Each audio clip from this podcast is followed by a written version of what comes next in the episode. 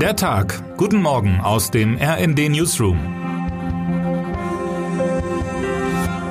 Guten Morgen, liebe Leserinnen und Leser.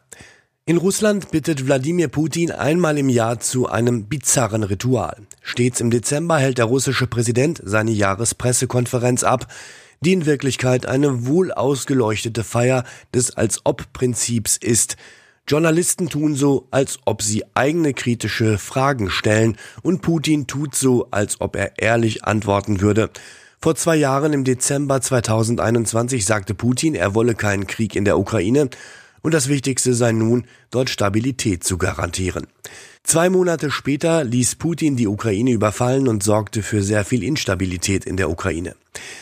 Als Putin die Jahrespressekonferenz im vergangenen Jahr ausnahmsweise ausfallen ließ, vermuteten westliche Beobachter, er scheue die Öffentlichkeit, weil der Krieg in der Ukraine für ihn schlecht laufe. So gesehen ist es wohl ein schlechtes Zeichen, dass Putin seine Pressekonferenz heute wieder abhält und das so sogar üppiger denn je mit angeschlossener Bürgersprechstunde.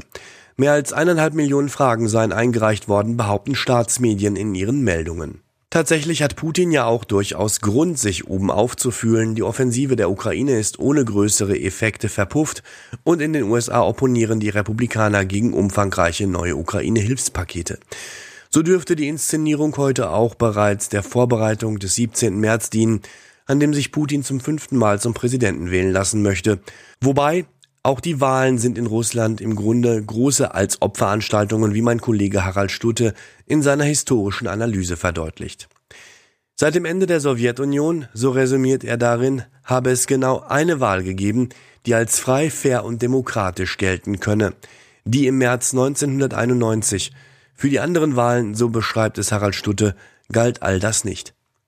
Und auch beim Blick nach Brüssel dürfte sich Putins Laune heute weiter aufhellen. Dort hat die EU beim heute beginnenden zweitägigen Gipfel alle Mühe Putins Adlatus Viktor Orban, den ungarischen Präsidenten von einer Blockade der Beitrittsgespräche mit der Ukraine abzuhalten. Als kleine Entscheidungshilfe hat die Kommission Ungarn in letzter Minute noch rasch 10 Milliarden Euro an bislang blockierten Hilfen freigegeben. Mit dem Geld will Brüssel Ungarn offiziell für seine Justizreform belohnen. Kritiker sehen in dem Geld dagegen einen schmutzigen Lohn für Orbans Erpressungsversuch in Sachen Ukraine und beklagen einen Ausverkauf europäischer Werte. Zumal noch nicht mal sicher ist, ob sich Orban überhaupt von der Macht des Geldes überzeugen lässt. Diesmal befürchten Beobachter, könnte es ihm wirklich um die Sache gehen, was für die EU wie auch für die Ukraine eine schlechte Nachricht wäre. Anfang November kam es auf dem Hamburger Flughafen zu einer Geiselnahme, die die Sicherheitskräfte nicht so bald vergessen dürften und die viele Deutsche wie einen Live-Krimi am Smartphone und auf dem Fernseher verfolgten. Ein 35-jähriger Vater hatte die Absperrungen durchbrochen, war aufs Rollfeld gefahren und wollte so mit seiner vierjährigen Tochter die Ausreise in die Türkei erzwingen. Erst nach 18 Stunden, in denen kein Flugzeug startete oder landete, konnte die Polizei den bewaffneten Mann zum Aufgeben bewegen. Aber da bleiben natürlich ein paar Fragen. Zum einen die, warum der Mann überhaupt so leicht in den gesicherten Bereich gelangen konnte und zum anderen, ob es schärfere Gesetze braucht, um potenzielle Eindringlinge abzuschrecken. Schließlich sind Rollfelder ja auch ein beliebter Aufmarschplatz für Klimaaktivisten. All dieser Fragen wird sich heute die Hamburger Bürgerschaft annehmen, in einer gemeinsamen Sitzung von Innen- und Wirtschaftsausschuss. Um eines allerdings wird es dann wohl nicht gehen, die mehr als eine halbe Million Euro, die der Polizeieinsatz gekostet hat. Die Summe, so haben es die Behörden schon signalisiert, kann man dem Geiselnehmer nicht in Rechnung stellen, der Mann ist eben kein Fußballverein, was aus seiner Sicht jetzt ganz sicher ein Vorteil ist. Wer heute wichtig wird.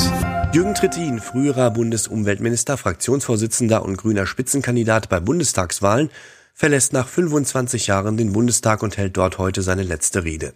Im RND-Interview zu seinem Abschied spricht er zuvor über politische Fehler, seinen noch immer bestehenden Kontakt zu Ex-Kanzler Gerhard Schröder und darüber, warum er sein Dasein als Spitzenpolitiker nicht vermissen wird. Wir wünschen Ihnen jetzt einen guten Start in den Tag. Autor Thorsten Fuchs, am Mikrofon Dirk Justes. Mit rnd.de, der Webseite des Redaktionsnetzwerks Deutschland, halten wir Sie durchgehend auf dem neuesten Stand. Alle Artikel aus diesem Newsletter finden Sie immer auf rnd.de slash der Tag.